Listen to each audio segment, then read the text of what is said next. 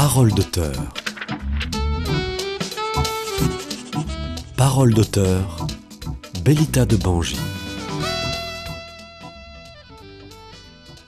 Chers amis auditeurs de Radio Présence, bonjour.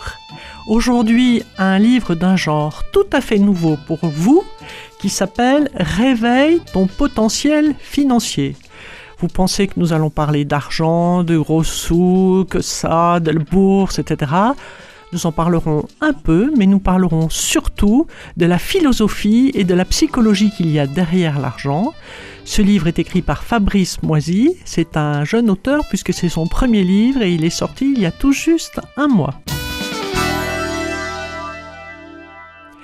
Fabrice Moisy, bonjour, merci de venir à Radio Présence nous présenter ce livre d'un genre complètement nouveau, passionnant, que j'ai lu avec plaisir et qui a soulevé beaucoup de questions et d'interrogations euh, dans ma, dans ma tête de, de grand-mère qui a des enfants, des petits-enfants et, qui quand même a eu aussi de l'argent entre les mains puisque j'ai travaillé pendant 40 ans.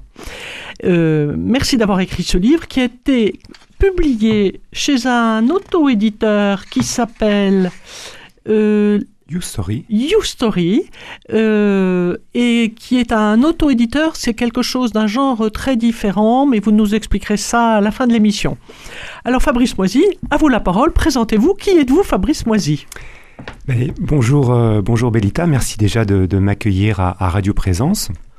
Donc moi, je suis effectivement, je suis Fabrice Moisy, donc j'ai 49 ans et euh, mon métier, en fait, consiste euh, d'abord à, accompagner les particuliers, les familles et les chefs d'entreprise dans la création et le développement de leur patrimoine, que ce soit personnel ou professionnel, en répondant notamment à leurs objectifs de vie. Je suis, euh, je également, et ça c'est très important, hein, je suis papa également de deux filles qui ont 16 et 18 ans aujourd'hui. et c'est important parce que ça, ça j'expliquerai tout à l'heure pourquoi euh, j'en suis arrivé aussi à l'écriture de ce livre, et c'est un petit peu aussi euh, grâce à elle.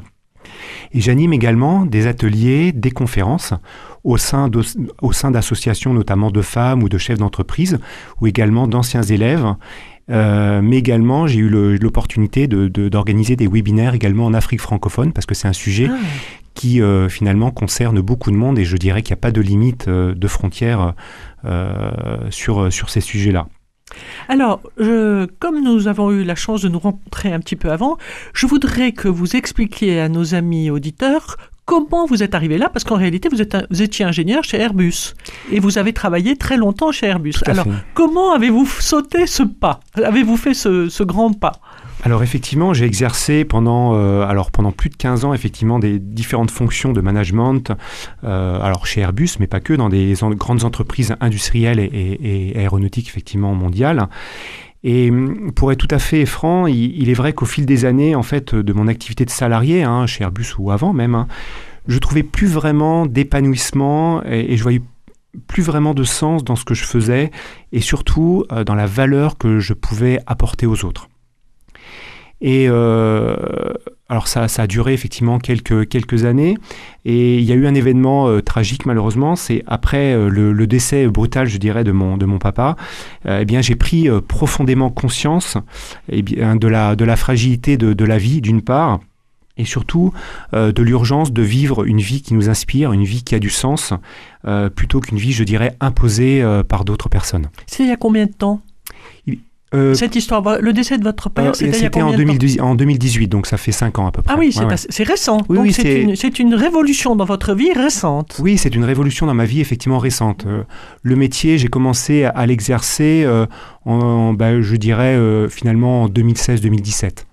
Donc ça Ce nouveau métier, vous le faisiez parallèlement à Airbus.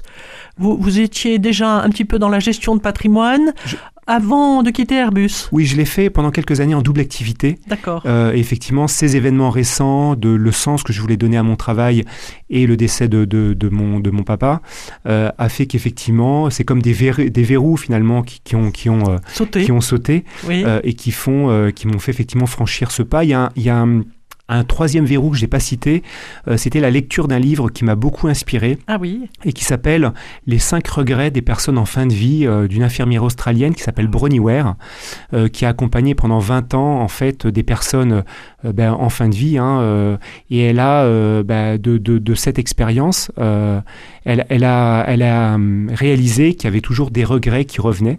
et un de ces regrets-là, c'était notamment ben, d'avoir vécu la vie des autres autrement dit, euh, concrètement, c'est d'avoir vécu dans un environnement, et en particulier professionnel, qui n'était pas celui dans lequel on se retrouvait.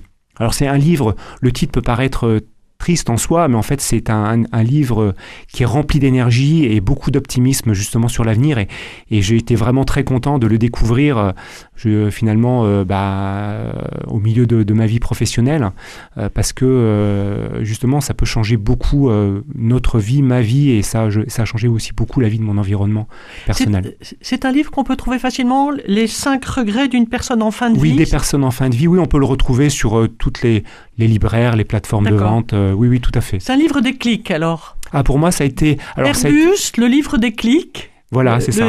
Airbus, si j'ai bien compris, à travers nos, rencontres et à travers la lecture, vous avez été déçu par le manque d'empathie de vos collègues au décès de votre père?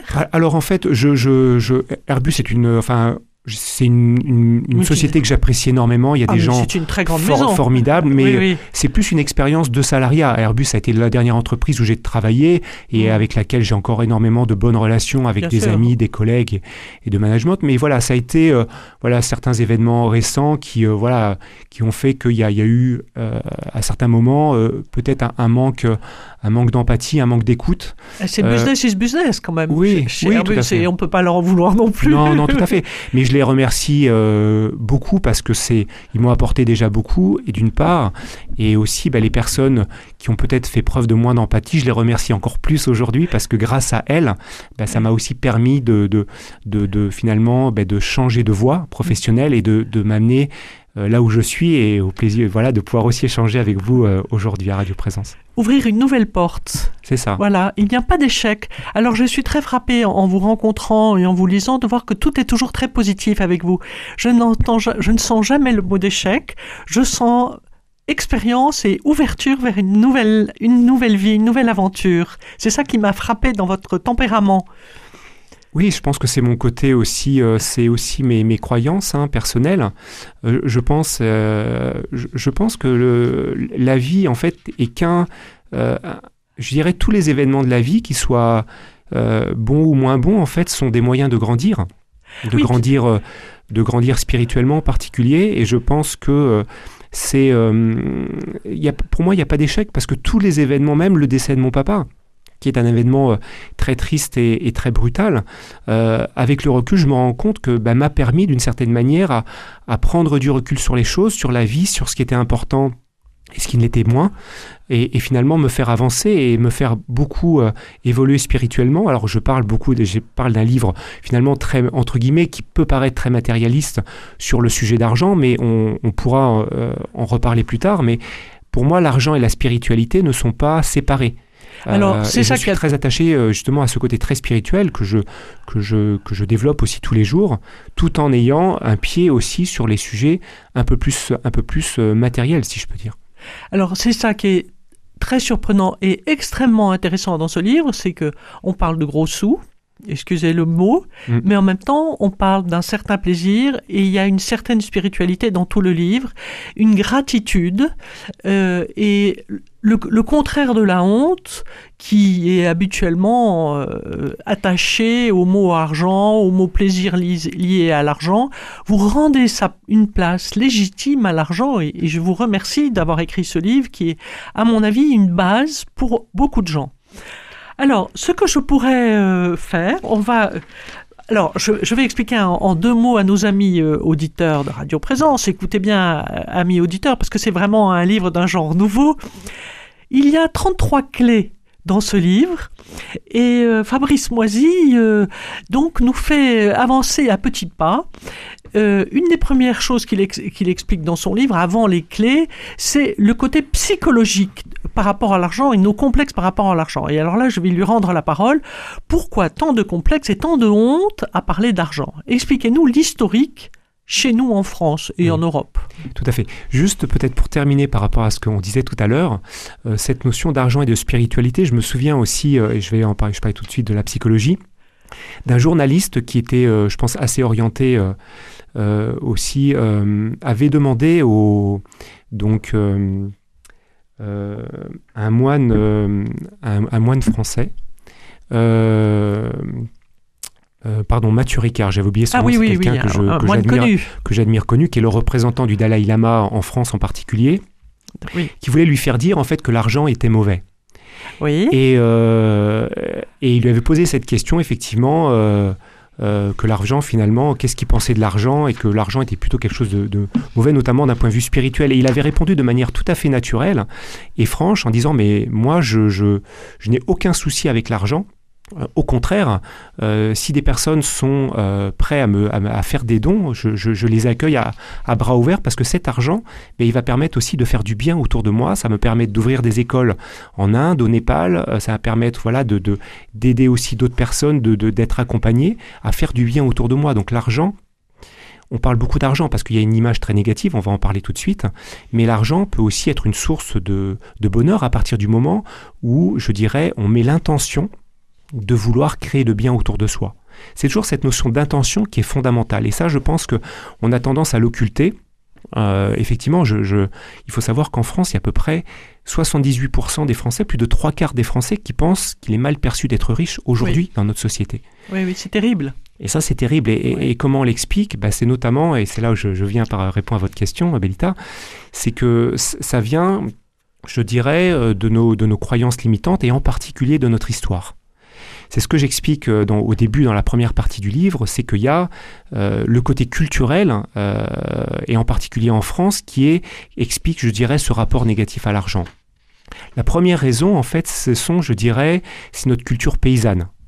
Euh, en Oui, France, ça, c'était une découverte. En vous lisant, Oui. oui, là, alors, euh, comme nous venons tous de la campagne, plus ou moins, alors notre culture paysanne serait à l'origine de, de notre interdiction de parler d'argent. Alors, je vous laisse le développer, c'est incroyable. Écoutez bien, amis auditeurs. Oui, oui, tout à fait. Alors, effectivement, moi, je suis d'une culture paysanne aussi. hein. Mes, mes grands-parents étaient des deux côtés, d'ailleurs, de ma mère et de mon père étaient, étaient aussi des, des paysans. Euh, J'en suis très fier, d'ailleurs. Euh, en fait, il faut savoir que dans, dans la culture paysanne, euh, en fait, l'argent était une, synonyme de silence, c'est-à-dire que on avait peur euh, de, de se faire voler l'argent, on on- d'être jalousé de se faire voler de, de l'argent, euh, et on et notamment ben, les, les- paysans hein, mettaient, on parlait de mettre l'argent sous les matelas, ça, ça vient de, de cette de cette époque-là. Pourquoi? Ben, Parce que effectivement c'était la notion de, jalousie, mais surtout parce que ben, l'argent était euh, un moyen de survie, euh, notamment pour euh, être je dirais, acheter des récoltes pour pouvoir après ben, pouvoir en vivre et pouvoir les vendre. Donc, euh, donc l'argent était, euh, était un sujet, je dirais, de, de, de, silence. Et en plus de ça, à l'époque, les Français avaient beaucoup de mal à, à mettre l'argent dans les banques parce que c'est quelque chose qui n'était pas matériel, qu'ils avaient du mal à, à bien euh, concrétiser, d'une certaine manière. Donc il y avait une, une méfiance vis-à-vis, euh, euh, je dirais, de parler d'argent, mais aussi du système financier. Mais les banques existent depuis quand? Ah, les, banques existent, non les, les- On parlait des, des- les Lombards, c'est, je crois, alors je, je veux, il y a plusieurs centaines d'années, hein, ça, ça date du, du Moyen Âge, c'était des, des banquiers italiens qui, euh, qui justement bah, avaient euh, prêté de l'argent. euh, Mais alors- pas à des gens très riches uniquement? Alors c'était quand même plutôt à des gens qui avaient de l'argent, effectivement. Oui, oui, c'était plutôt des gens qui avaient de l'argent, qui avaient des moyens, ou en tout cas qui avaient un rôle politique ou un pouvoir, je dirais, qui était important. Oui, c'est On- ce que- parce que moi, c'est ce que- là, c'est ce que je retiens. Parce qu'à la campagne, les gens n'entendaient jamais parler de banque. Oui, oui. Euh, les banques euh, Effectivement, pas. on restait quand même euh, jusqu'à la Révolution française Voilà. à un niveau, je dirais plutôt, l'argent se prêtait plutôt entre riches, si, je peux dire, entre bourgeois et nobles. Effectivement, Oui, ça, se faisait effectivement à ce, à ce niveau-là. Oui, là, c'était. euh, Voilà. Oui, donc, alors, alors, donc, les paysans cachent leur argent. Alors, il y a ce problème de jalousie, il y a ce- la peur de se faire voler. Tout à fait. euh, Et la peur aussi de mettre son argent à la banque parce que effectivement c'est quelque chose qui n'était pas concret pour eux. Ils avaient peur de le, de le perdre finalement euh, s'ils le, sortaient de chez eux finalement de leur maison. Donc ça c'était effectivement cette, cette culture paysanne. Alors, je, je vais faire un parallèle avec l'avare de Molière, qui n'est pas paysan, mais Dieu sait qu'il a peur de parler de son argent. Et nous avons Oui. tous quand même ri et, et- et apprécié euh, ce problème de- des gens qui ont de l'argent et qui veulent surtout ne pas en parler parce que c'est un sujet tabou. Et Molière l'a combien, ô combien mis en, en avant. Oui, tout à fait, parce que c'est une, y a une- ce qu'on associe à l'argent aussi, c'est cette notion de sécurité finalement. Ça nous sécurise finalement d'avoir de l'argent parce que c'est quelque chose qui euh, peut, c'est souvent une fausse croyance. Alors ça peut être aussi, euh, ça peut avoir des côtés, on en reparlera tout à l'heure, des côtés positifs de, de posséder des choses, mais c'est cette notion de, de- peur, c'est toujours la notion de peur de perdre finalement, de, ne plus avoir euh, de biens, de pouvoir ne plus avoir de biens matériels. Mais voilà, c'est cette notion de d'argent associé à avoir. Et, et c'est là aussi où il y a cette différence, c'est qu'aujourd'hui notre société, elle évolue et je pense qu'elle va continuer à évoluer beaucoup dans les prochaines semaines et les prochains mois. L'argent est aussi un moyen d'être. Euh, on en parlera tout à l'heure. euh, oui, mais ça, voilà. ça c'est très intéressant, vous en parlez. L'argent, avoir ou être, C'est les deux en fait. Et là, vous ça. le développez avec euh, visiblement beaucoup de recul, avec un, un recul certain. Et, Oui. et c'est très intéressant et ça peut nous aider à avancer, à nous déculpabiliser. Tout à fait. On a, on a toujours associé l'argent à cette notion d'avoir, d'où cette mauvaise image justement Oui. sur l'argent. Et c'est ça aussi que je cherche à démystifier, euh, notamment dans, dans mon livre, cette notion de, de croyance limitante. Donc euh, voilà. Oui, oui, tout à fait. Euh, je me suis posé la question, euh, ayant vécu quand même un petit peu en Amérique. Les Américains n'ont pas du tout ce complexe, or ce sont surtout des Européens en Amérique. Ils Oui. sont décomplexés par rapport à l'argent.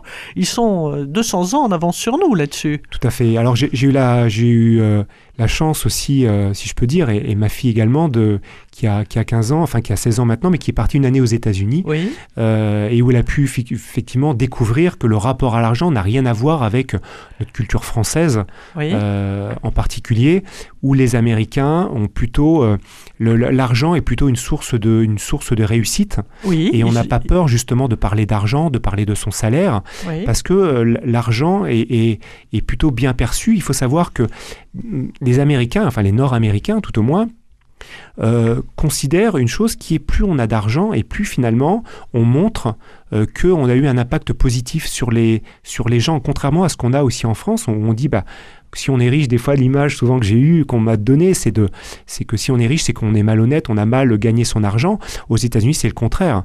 Si on est riche, si on gagne beaucoup d'argent, c'est qu'on a pu faire beaucoup, on a pu impacter positivement beaucoup de personnes. Et, c'est pour ça que c'est aussi un moyen de montrer au plus grand nombre que euh, finalement on peut impacter les gens et le moyen visible de le voir c'est justement par la richesse. Alors bien sûr il y a des gens qui, ont gagné de l'argent qui n'étaient pas je dirais euh, forcément de manière très honnête. Ça reste un cas particulier, mais dans beaucoup de cas, c'est justement ça, c'est ce, côté, euh, on dirait show-off, si je peux me permettre, de peu de montrer en avant ça, mais c'est plutôt avec une, je dirais, un, une- une- un état d'esprit plutôt positif euh, que c'est que c'est perçu. Je parle aux États-Unis, il y a d'autres pays où c'est peut-être moins le cas, Oui. mais en particulier aux États-Unis, c'est une, une, une réussite personnelle et professionnelle pour soi, mais aussi pour les pour l'environnement. Et c'est un exemple pour les jeunes de- de- qui n'ont pas honte de dire je vais travailler pour gagner de l'argent et pour faire fortune ou pour euh, amasser aussi. Pour pouvoir, parce que je sais qu'en Amérique, il y a énormément de fondations, mais ça commence Oui. à se faire aussi en France. Oui, tout à fait. Donc euh, on est en train de les euh, copier là un petit peu, Oui, mais- lentement. Oui, ça, ça arrive effectivement. Euh, et, notamment, j'ai eu la chance de lire aussi pas mal de, biographies de personnes euh, qui avaient réussi et qui euh, ont souvent pour principe, ce qu'on retrouve beaucoup, c'est de, donner au moins 10% euh, de, je dirais, de ces revenus à des associations, à des fondations d'éducation diverses, justement pour aider les plus, les plus démunis et les plus pauvres. Et ça, euh, c'est vraiment cette notion qui est très propre, à- très euh, attachée à cette culture euh, chrétienne aussi, euh, américaine à la base, hein, parce que ça, ça vient aussi euh, euh, de, de- de cette culture euh, aussi, euh, qui est un des fondements de, de la culture américaine. Bien sûr, il y en a, il y a eu d'autres religions qui sont arrivées derrière. Euh, mais voilà, ça, ça a été, c'est quand même un fondement important aujourd'hui de cette culture américaine de donner, euh, et aussi avec cette conviction que quand on donne, quand on fait le bien autour de soi, aussi on, re- on reçoit en retour. C'est aussi très énergétique. hein. C'est une notion d'énergie. Alors je ne veux pas trop dé- dé- développer ici, mais C'est pourtant passionnant. C'est passionnant, moi, je et suis, euh, Et peut-être l'essentiel, il faudrait peut-être en parler davantage. Oui, cette notion d'énergie, il y justement. il y, a des choses que, qui, qui- que je dirais euh, le- les neurosciences et notamment euh, euh, l'énergie quantique, la physique quantique est en train de montrer de plus en plus aujourd'hui. On en parle, le- il y a énormément de, neuroscientifiques qui, heureusement, maintenant commencent à prendre leur place dans notre société, à être écoutés par les médias et qui sont relayés, où on se rend compte que bah, le fait d'avoir des intentions positives, de vouloir, je dirais, euh, bah, réussir et faire le bien autour de soi, finalement, euh, permet de, je dirais, d'avoir un impact positif et aussi bah, de réussir quelque part. Pour moi, cette notion d'intention, elle est fondamentale. C'est quand on, parle avec le cœur, quand on donne l'intention de faire le bien autour de soi, de, gagner aussi de l'argent pour soi, on, est, d'accord. L'idée aussi, c'est aussi de répondre aussi à ses objectifs de vie. Moi, c'est vrai que j'aimerais aussi avoir peut-être un peu plus d'argent pour moi, mais aussi pour aider ma famille, à, euh, je dirais, à, par exemple, à faire leurs études, à faire des études qui sont de plus en plus chères. Euh, ça pourrait être ça, ça peut être aussi, moi j'ai des associations que euh, j'ai envie d'aider. Euh, Excusez-moi, en ce qui concerne les études, vous avez raison, il faut de l'argent. Mais après, il n'y a pas que les études pour apprendre. Oui. Euh, c'est- Parce que, bon, certes, euh, Harvard et Oxford, sont des, entre- des universités qui coûtent des fortunes, et en France, nous avons la chance que les universités soient gratuites, et, et quand même, quand on passe une agrégation en France, c'est d'un très bon niveau, et euh, il y a quand même des tas de possibilités. Mais après, la culture n'est pas liée qu'à l'argent, sinon, ça serait trop triste. Et su- enfin, en France, qui est quand même un pays où il y a des gens qui ont pu sortir, euh, qui ont pu devenir président de la République.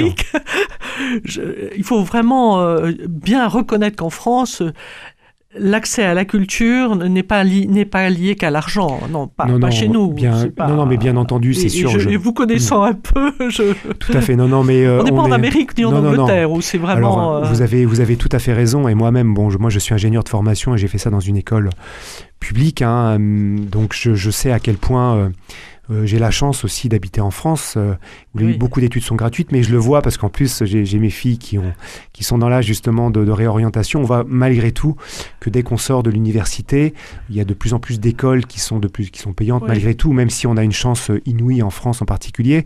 Et, euh, et aussi voilà, j'ai aussi mes filles qui souhaitent également faire des études à l'étranger euh, Oui. pour pouvoir aussi s'ouvrir sur le monde. Et je veux aussi leur offrir cette opportunité si je j'en ai les, les moyens. Et c'est vrai que voilà, ça pourrait aussi avoir cette, cette aide. Mais effectivement, vous avez raison, Bellita, on- on- en France, on n'a qu'encore beaucoup d'opportunités de réussir dans la vie euh, et de faire des études supérieures, enfin de réussir, on va dire ses études, parce qu'on peut réussir dans la vie sans avoir forcément Oui, avoir fait oui. des études, hein, fort heureusement. Heureusement, oui. Fort heureusement.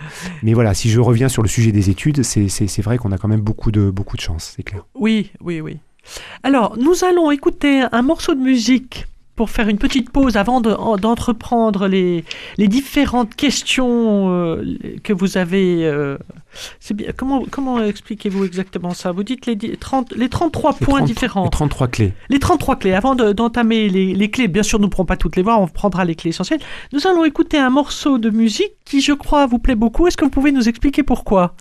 Alors, C'est celui le plus court. c'est le c'est Happy de Pharrell Williams. Oui, donc qui je trouve est une, une musique très euh, bah, positive, effectivement Oui. énergisante, et euh, qui parle beaucoup bah, de, de bonheur finalement. Euh, Ce qui vous caractérise, en fait, ces thèmes vous sont essentiels Oui, c'est ça qui est oui, positif. Et que le- en fait le, le- le bonheur, alors je, je sors du côté euh, argent purement, mais le bonheur finalement il est à l'intérieur de nous. Il est simplement dans la, dans la perception qu'on voit du monde. Un même événement. Ça, ça traverse tout votre livre, en fait. C'est pour ça qu'on peut parler de ce livre qui est sur l'argent, parce qu'en fait, en réalité, derrière, il y a le mot bonheur qui n'est pas lié qu'à l'argent. Tout à fait. Voilà. Le- le- le- la- Et- la- la- L'argent, enfin le, le patrimoine, en fait, peut, être- peut être un moyen aussi bah, de, de faire, comme je le dis, de faire le bien autour de soi. Donc je parle de clés pour créer finalement un déclic, pour aider les gens à passer à l'action, parce que ça c'est important, et de leur dire que c'est accessible finalement au plus grand nombre si on a du temps, si, enfin si on a du temps devant soi, si on peut mettre un petit peu d'argent de, côté, on en reparlera un petit peu plus loin. Mais aujourd'hui, effectivement, tout est possible euh, à partir du moment où on, le fait avec beaucoup d'intention et, dans le souci et, avec le cœur surtout. Alors, moi, pour vous caractériser, enfin, je dirais deux mots, je dirais que vous êtes au service des autres. Voilà, contrairement à ce qu'on pourrait croire avec l'argent où on a l'impression qu'il n'y a que des rapaces, non, vous, vous êtes au service des autres. Nous allons écouter Pharrell Williams et après nous reprendrons les clés.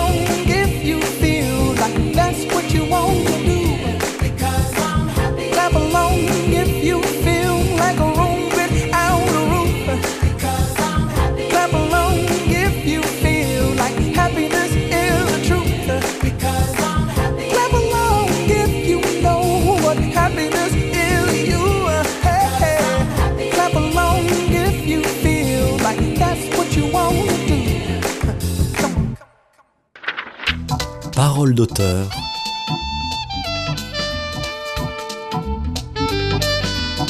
Bellita de Bangy. Nous allons reprendre le livre de Fabrice Moisy, Réveille ton potentiel financier.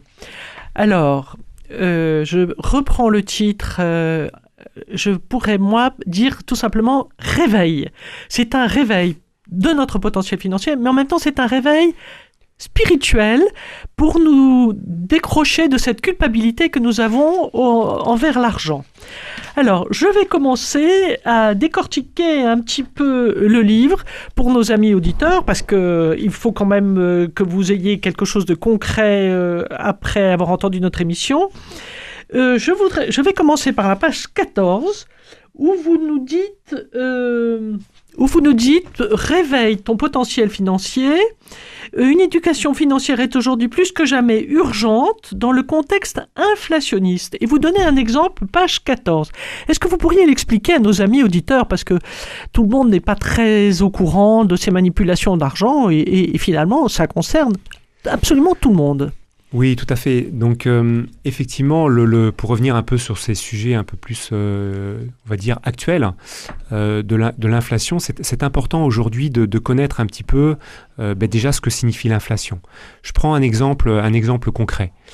Quelqu'un qui, a par exemple euh, euh, 10 000 euros sur, euh, sur un compte courant, donc quelque chose qui, Voilà. rapporte, qui ne rapporte rien, Un exemple concret. Vous avez 10 000 euros sur votre compte. Continuez. Fabrice Moisy. On vit dans une époque aujourd'hui avec une inflation de 5%. Ça veut Oui. dire que concrètement, euh, vous avez 5% de, de- du montant de ces 10 000 euros, c'est-à-dire 500 euros qui se dévalorisent tous les ans À la fin de l'année, à la fin de l'année. C'est-à-dire que comme si vous, passe- vous placiez à la bourse, vous perdiez de l'argent, on peut gagner mais on peut aussi perdre, c'est comme si vous perdiez 500 euros tous les ans. Donc au bout, c'est faut- pas rien. c'est pas rien. Il faut savoir que si vous ne faites rien avec cet argent, vous le laissez sur votre compte courant avec une inflation à 5%. Imaginons que cette inflation dure pendant 5 ans, c'est-à-dire que vous avez perdu 25% de votre argent en ne faisant rien dessus. Donc au bout, de, au bout de 5 ans, vous vous retrouvez avec 7500 euros au lieu de 10 000 Exactement. euros. Tout à fait. Voilà un exemple concret qu'on peut retenir tous. Tout à fait. Alors c'est par rapport à la valeur de l'argent, mais ça c'est c'est équivalent effectivement à se retrouver avec l'équivalent de 7500 euros 5 ans plus tard. Et donc c'est pour ça que c'est vraiment très important de, de comprendre. euh, et l'idée, encore une fois, c'est de dans ce livre, c'est de c'est de créer des déclics dans la tête des gens, qu'il y ait des prises de conscience pour justement passer à l'action et euh, je dirais euh, ben, se créer aussi un patrimoine parce que l'idée c'est et c'est ce que je fais dans ma vie au quotidien d'accompagner aussi mes clients de, de justement de répondre à leurs objectifs de vie et c'est justement en leur faisant prendre conscience de ces faits pour justement leur permettre de passer à l'action et de, de, de, voilà de répondre à leurs objectifs ça peut être aider les enfants à faire leurs études on en parlait tout à l'heure hein, Bien de- sûr, oui, oui, de- parce des que... études ça peut être Hmm. euh, partir à la retraite avec un complément de revenu parce qu'on vit, euh, ben voilà, on sait qu'à la retraite, on va avoir beaucoup moins de revenus que dans sa vie euh, de salarié ou de- d'indépendant. Donc c'est important de préparer sa retraite et il est jamais assez tôt pour, euh, pour s'y préparer. Et alors, bon, tout à l'heure, on a fait euh, un parallèle avec les grandes écoles, mais il y a quand même aussi beaucoup d'enfants qui ont besoin d'aller dans un cours privé parce qu'ils ne peuvent pas rester au lycée, parce qu'ils ont du mal à suivre. Oui. Donc là, c'est à 15 ans, 16 ans que les parents doivent banquer et, et il faut de l'argent. Et, et donc, Exactement. euh, avant de viser le haut, le haut, il y a aussi le Oui, quotidien et les enfants qui sont complètement. pas tous premiers de la classe. Oui, oui, tout à fait. Il faut donc ça nous concerne absolument ça nous tous. concerne tous. Et il faut savoir que les, les, les- en, en France, hein, même si on est dans un, on a la chance d'avoir, euh, je dirais, euh, euh, beaucoup d'aide, notamment d'avoir des écoles publiques. Il faut savoir que le coût des études supérieures pour les enfants, hein, les enfants, les jeunes adultes, c'est à peu près entre 12 et 15 000 euros par an. Oui, ça c'est terrible. C'est entre le coût des études, s'il y en a ou pas, mais avec les coûts des logements, etc. Oui, oui, oui. Donc ça veut dire que si vous avez deux enfants, euh, globalement, s'ils font des études supérieures, en moyenne, euh, c'est à peu près 150 000 euros. Donc il faut, alors, je ne veux pas faire peur aux auditeurs, mais ça veut dire qu'il faut, euh, il faut se préparer dès que possible si on veut justement pouvoir offrir à nos enfants la capacité bah, de, de faire les études qu'ils souhaitent. Voyez Bon, c'est pas mal aussi que les enfants fassent des petits boulots. Ah ben pour, euh, complètement. Oui, je suis bien placé pour pour, le savoir. pour alléger les parents, parce que ce chiffre peut leur faire Bien peur. sûr, oui, oui, complètement. Ce chiffre peut leur faire peur. Donc nous venons déjà d'aborder l'inflation parce que c'est quand même un sujet que les gens ne connaissent pas toujours très bien. Je passe maintenant à la page 17 où vous parlez de l'investissement au féminin. Et alors moi en tant que femme, j'ai lu dans beaucoup de revues que les femmes ne connaissaient pas grand-chose aux investissements. Et je vois que vous êtes très renseigné. Alors je vous écoute, Fabrice Moiside, pourquoi? Alors justement, pourquoi? Et, et avant de vous répondre, Bellita, je vais vous dire pourquoi j'ai écrit ce livre. Oui. Parce que c'est lié justement à, à, cette question. Alors il faut savoir que, euh, en fait, il y a quelques années, euh, euh, ben, une de mes filles, avant de s'endormir, elle m'avait avoué euh, qu'elle se sentait véritablement angoissée euh, à l'idée en fait de ne pas pouvoir être un jour indé indépendante financièrement. Elle avait 12 ans, 13 ans? Oui, elle était euh, toute jeune. Euh, toute Sixième, jeune, cinquième. Oui, oui c'était ça, ça dans ces, dans ces années-là, effectivement. Peut-être même quatrième, effectivement. Euh, et c'est vraiment à partir de ce moment-là ben, que, je, que je lui ai fait, fait la promesse ben, de l'aider, de l'accompagner par rapport à ça. Question déclic sur le papa. Question déclic déjà sur le papa. Bon, il y avait encore un peu de temps malgré tout, mais oui. voilà, je l'avais quand même au bout de ma tête. Et euh, dans mon métier, justement, où j'accompagnais, euh, de coach patrimonial, justement, où j'accompagnais euh, les familles et, les entreprises, justement, dans la, la, création de leur patrimoine, je me suis rendu compte pendant, pendant la période du Covid qu'il y avait, il y a eu malheureusement beaucoup de séparations. Euh, dans les couples Dans les couples, et notamment oui. ben, beaucoup de mamans qui se sont retrouvées des mamans solo, ce qu'on appelle les, oui, mamans, les solo, mamans solo, à, à gérer euh, leurs enfants ou leurs enfants. Et je me suis rendu compte, ça c'est un constat, alors en particulier les femmes, euh, clairement, ben, que, que, les femmes avaient un, un rapport à l'argent qui était compliqué. Oui, oui, c'est exact. Moi, je vous voilà. le confirme. Je n'ai vu que ça autour de moi. Oui. C'est ça, qui avait finalement peu d'éducation financière, qui pouvaient d'ailleurs avoir de l'argent, qui pouvaient avoir eu reçu des héritages ou qui avaient des revenus tout à fait confortables. Ou qui avaient même un poste élevé, mais qui ne savaient pas du tout gérer Exactement. leur argent. Et qui ne savaient pas du tout élever leur argent. Euh, euh, oui, gérer. Euh, gérer leur argent, pardon. Mm.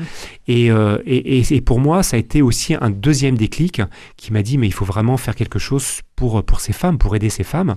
Alors pas que, bien entendu, mais ça a été vraiment pour moi le deuxième déclic parce que on vit malgré tout dans une société, on est dans une société latine, hein, euh, et l'argent est synonyme de pouvoir, hein, clairement, dans l'inconscient collectif.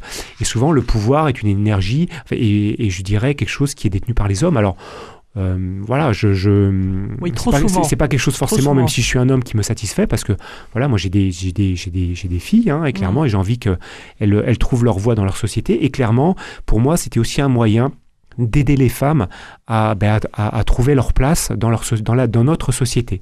L'argent ne fait pas tout, mmh. mais l'argent est un, un, élément malgré tout important pour prendre cette place dans cette société. Et pour moi, en écrivant ce livre, ça a été aussi un des outils euh, à transmettre justement aux femmes pour les aider justement à passer à l'action.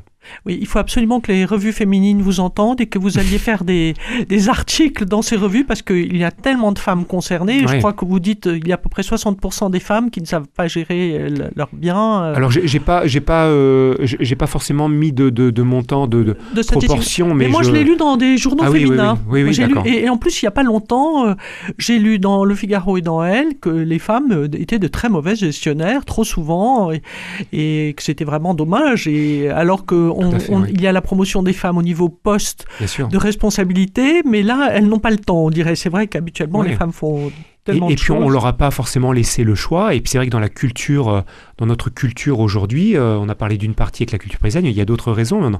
Mais en, dans notre culture, en tous les cas, on, je dirais que le, le, le on donne pas l'opportunité aussi aux, aux, femmes de, de faire leur place sur ces sujets d'argent, malgré tout. C'est vrai. Et puis il n'y a pas assez de femmes dans ce monde, dans ce milieu de l'argent.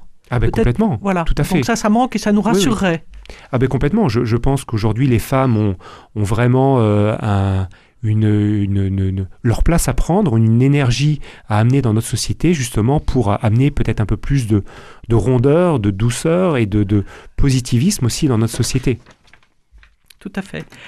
Alors, comme malheureusement l'émission n'est jamais assez longue pour dire tout ce que nous voulons, nous voulons découvrir, je vais passer maintenant à la clé numéro 3, euh, parce que les autres thèmes, les deux premières clés, nous en avons déjà parlé. C'est les solutions que vous proposez pour changer psychologiquement face à l'argent. Voilà, parce qu'en réalité, vous dites dans votre livre, euh, reposez-vous dans un fauteuil en buvant une bonne tasse de thé ou un whisky, je ne sais pas, chacun selon ses goûts.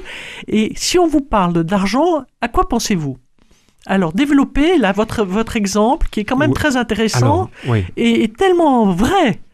Alors, alors en fait, hein, il, faut, euh, il faut savoir qu'avant de, de, de parler de, de clés d'éducation financière, c'est important déjà de savoir quel est notre rapport à l'argent Voilà. aujourd'hui. Personnellement, nous, chacun de Personnellement, nous, voilà. Parce que je dirais, si on a, comme, comme je disais, beaucoup euh, malheureusement de Français un rapport à l'argent qui est plutôt négatif, on va avoir du mal finalement. énormément de gens Exactement, ont énormément. un rapport Oui, négatif. Vraiment, je vous le confirme. hein, Oui, euh, C'est ça.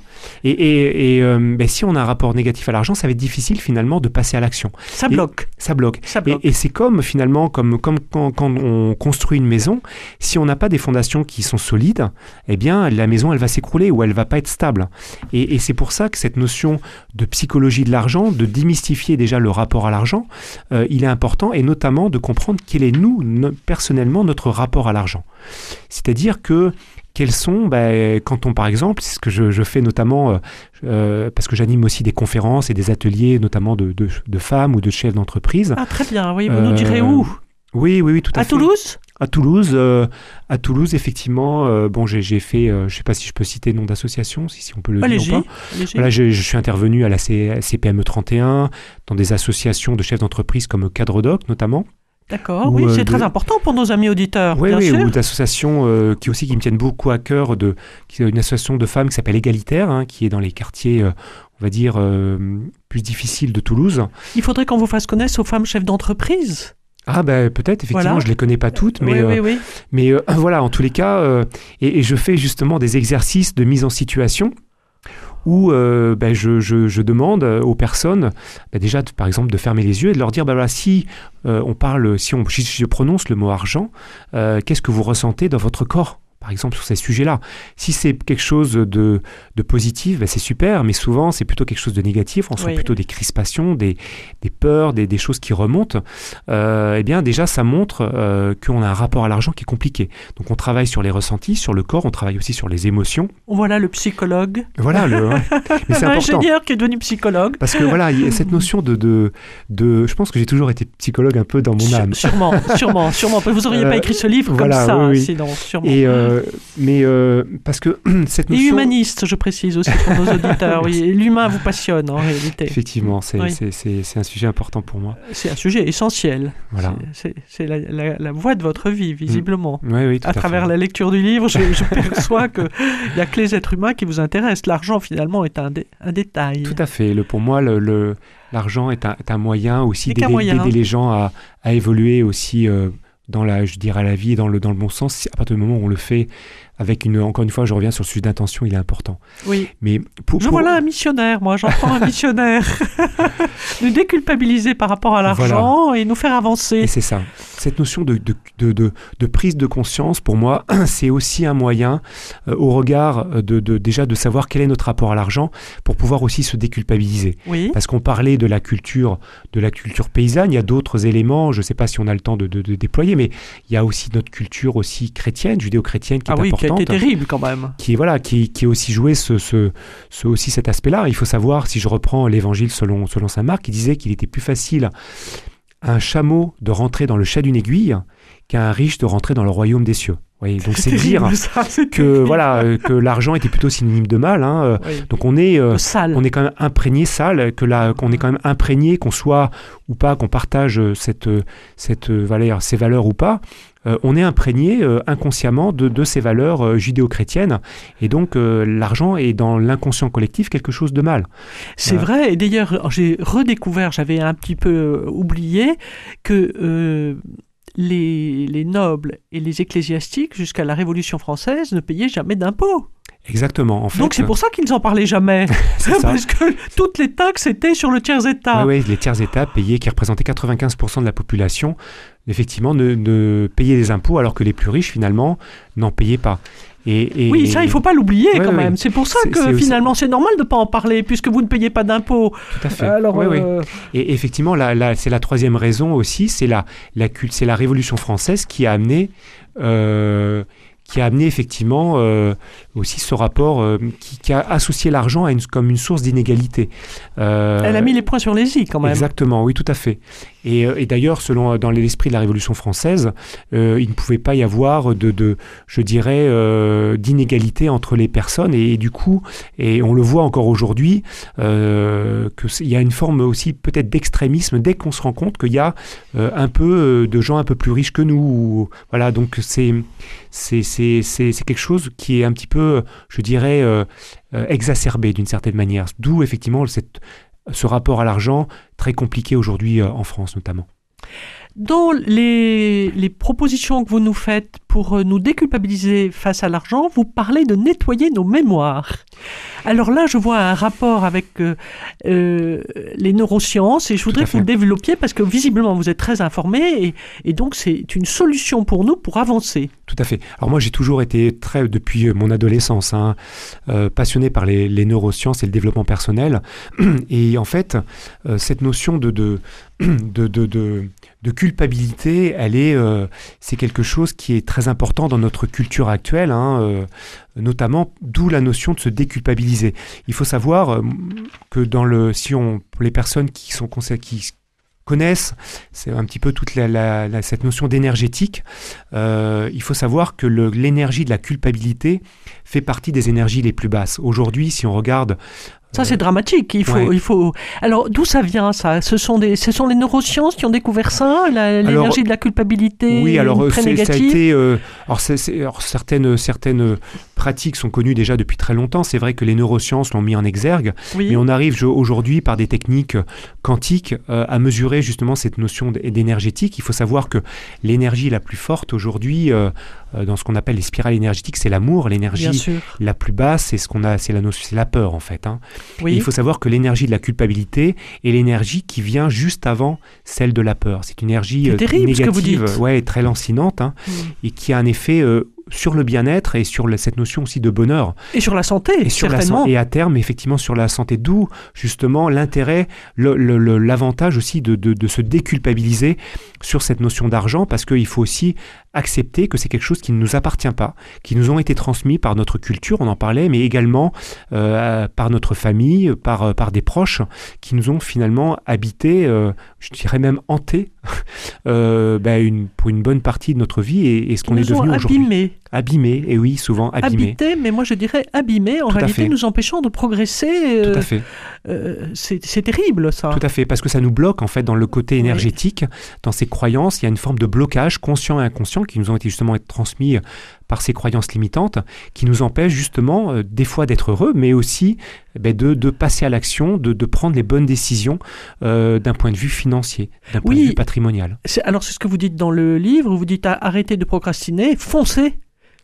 c'est ça. Faut il, faut il faut arrêter de toujours écouter des fois des, des je dirais, euh, même les médias, hein, je, si je peux me permettre, qui aussi ont tendance à, à, exagérer certaines situations qui font peur aux gens. Et cette notion de peur, ben, elle amène des blocages et notamment des non-passages à l'action qui font que ben, finalement, euh, ben, on n'arrive jamais notamment à investir. On parle beaucoup voilà, de crise peur, de, de, de, crise de l'immobilier, de crise internationale qui sont des phénomènes qui ont toujours existé, clairement, oui, et oui. qui, euh, et malgré tout, on voit que euh, ben, le, le, fait d'investir progressivement, ça, ça, même malgré toutes les crises qu'on a vécues ces 20 ou 30 dernières années, ont permis aussi euh, de, de, de, d'évoluer, de, se créer un patrimoine. Il faut savoir que le, la crise du Covid, je prends notamment l'exemple des marchés financiers en France, euh, il y a eu des chutes très brutales, mais il faut savoir que les marchés financiers, au bout d'un an, avaient retrouvé les valeurs d'avant Covid. Ça, ça remonte. Voilà. Oui, oui.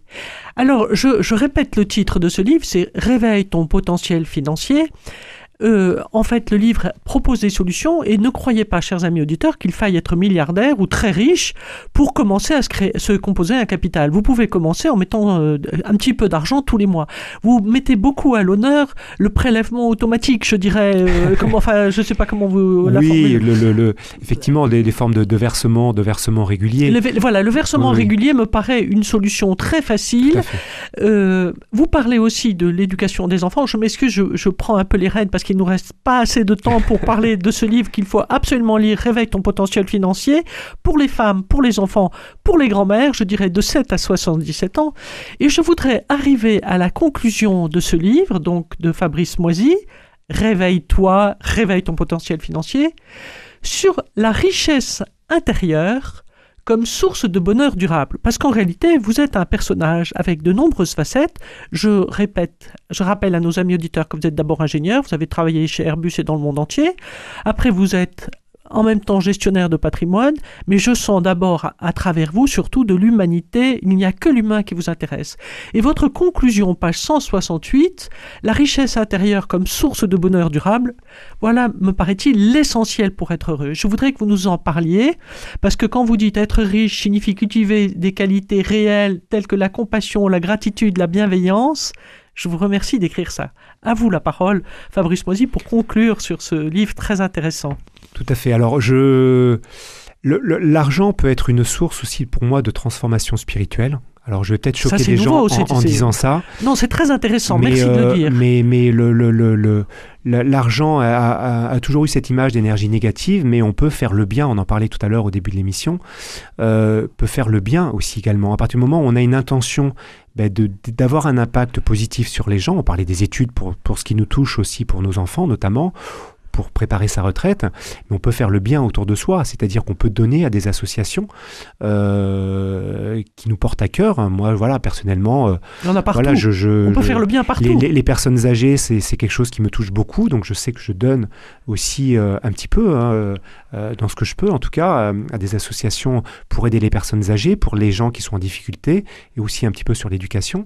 voilà, c'est des choses. Donc c'est pour moi, c'est un moyen aussi de faire le bien autour de moi. On peut faire des choses oui, mais là, ce que vous dites dans votre livre, c'est qu'on peut donner du temps et de l'énergie, et ça aussi, c'est un trésor qu'on donne. Tout à fait, exactement. C'est une façon, c'est une, c'est une forme de richesse intérieure. Voilà, a. il faut pas l'oublier ça. Il y a l'argent, il y a le temps, effectivement. Euh, il y a des causes qui nous, qui nous, voilà, qui, qui nous, qui nous plaisent. Euh, c'est voilà voilà, aider des causes, aider euh, des associations par son temps ou par l'argent aussi. Les Américains sont très en avance sur le monde associatif pour donner. complètement. Il y a cette notion de fondation qui est importante. Oui, qui arrive un peu chez nous quand même. Qui commence effectivement à amener chez nous. Et en plus de ça, on a quand même une chance qui est incroyable, c'est que en plus de ça, je reviens sur le côté aussi financier, c'est qu'on a, on a accès à des, euh, à des avantages aussi fiscaux, le fait de donner. C'est-à-dire qu'en plus de ça, on a cet impact d'aider les gens, mais en plus de ça, on, personnellement, on retrouve aussi un intérêt financier. Donc, je dirais, c'est du gagnant-gagnant d'une certaine manière. Donc, il ne faut pas s'en priver. oui, il ne faut pas s'en priver. Alors, comme malheureusement il nous reste très peu de temps, je rappelle à nos amis auditeurs, Réveille ton potentiel financier par Fabrice Moisy. Euh, le livre est disponible partout. Il est disponible sur toutes les plateformes de vente. voilà, parce qu'il a un, mois et demi ce livre, hein, oui, il vient oui, de sortir. Oui, tout à fait. On peut le, le, trouver dans pas mal de librairies, donc on est distribué par le, par le groupe Hachette, donc on peut le commander en, en, librairie.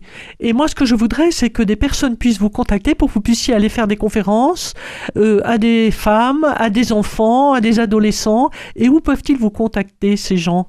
À travers le livre, à travers euh, la, votre maison d'édition Vous pouvez me, contacter, effectivement. Euh, soit à travers la maison d'édition, j'ai un site internet aussi qui s'appelle www réveille ton potentiel financier tout attaché.com. Ah voilà. voilà. Donc euh, n'oubliez pas ce titre, réveille ton potentiel financier.com. Voilà. Et puis euh, je peux donner aussi euh, mon, mon adresse mail sur les personnes que ça peut aussi intéresser. Oui, sinon, à la limite, vous pouvez téléphoner à Radio Présence et je vous donnerai le mail de Fabrice Moisy. Voilà. Parce que vraiment, c'est un livre qu'il faut absolument lire pour vous, pour vos enfants, vos petits-enfants. Il n'est jamais trop tard pour commencer à vraiment à réveiller son potentiel financier. Merci beaucoup Fabrice Moisy d'être venu jusqu'à Radio Présence. Merci Bélita pour votre accueil, merci. Merci à vous.